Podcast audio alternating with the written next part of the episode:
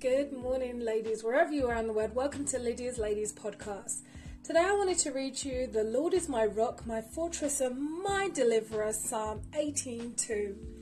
Now, sometimes you might feel like I can't do this. I'm too weak for this. Like you could even be in the gym trying to increase the weight lift and you're like, I can't do that. But if you think in your mind that the Lord is your rock, your fortress, your deliverer, and He's your strength, everything is going to be possible. It All starts off with your mind. And what are you feeding your mind? Feed your mind with God's word. Think of one scripture today that you can remember that helps you in whatever it is you need to do that day, whether it's an exam or a driving test or go to work, sit next to that person who you cannot stand, who is not helpful. Remember that God is your strength.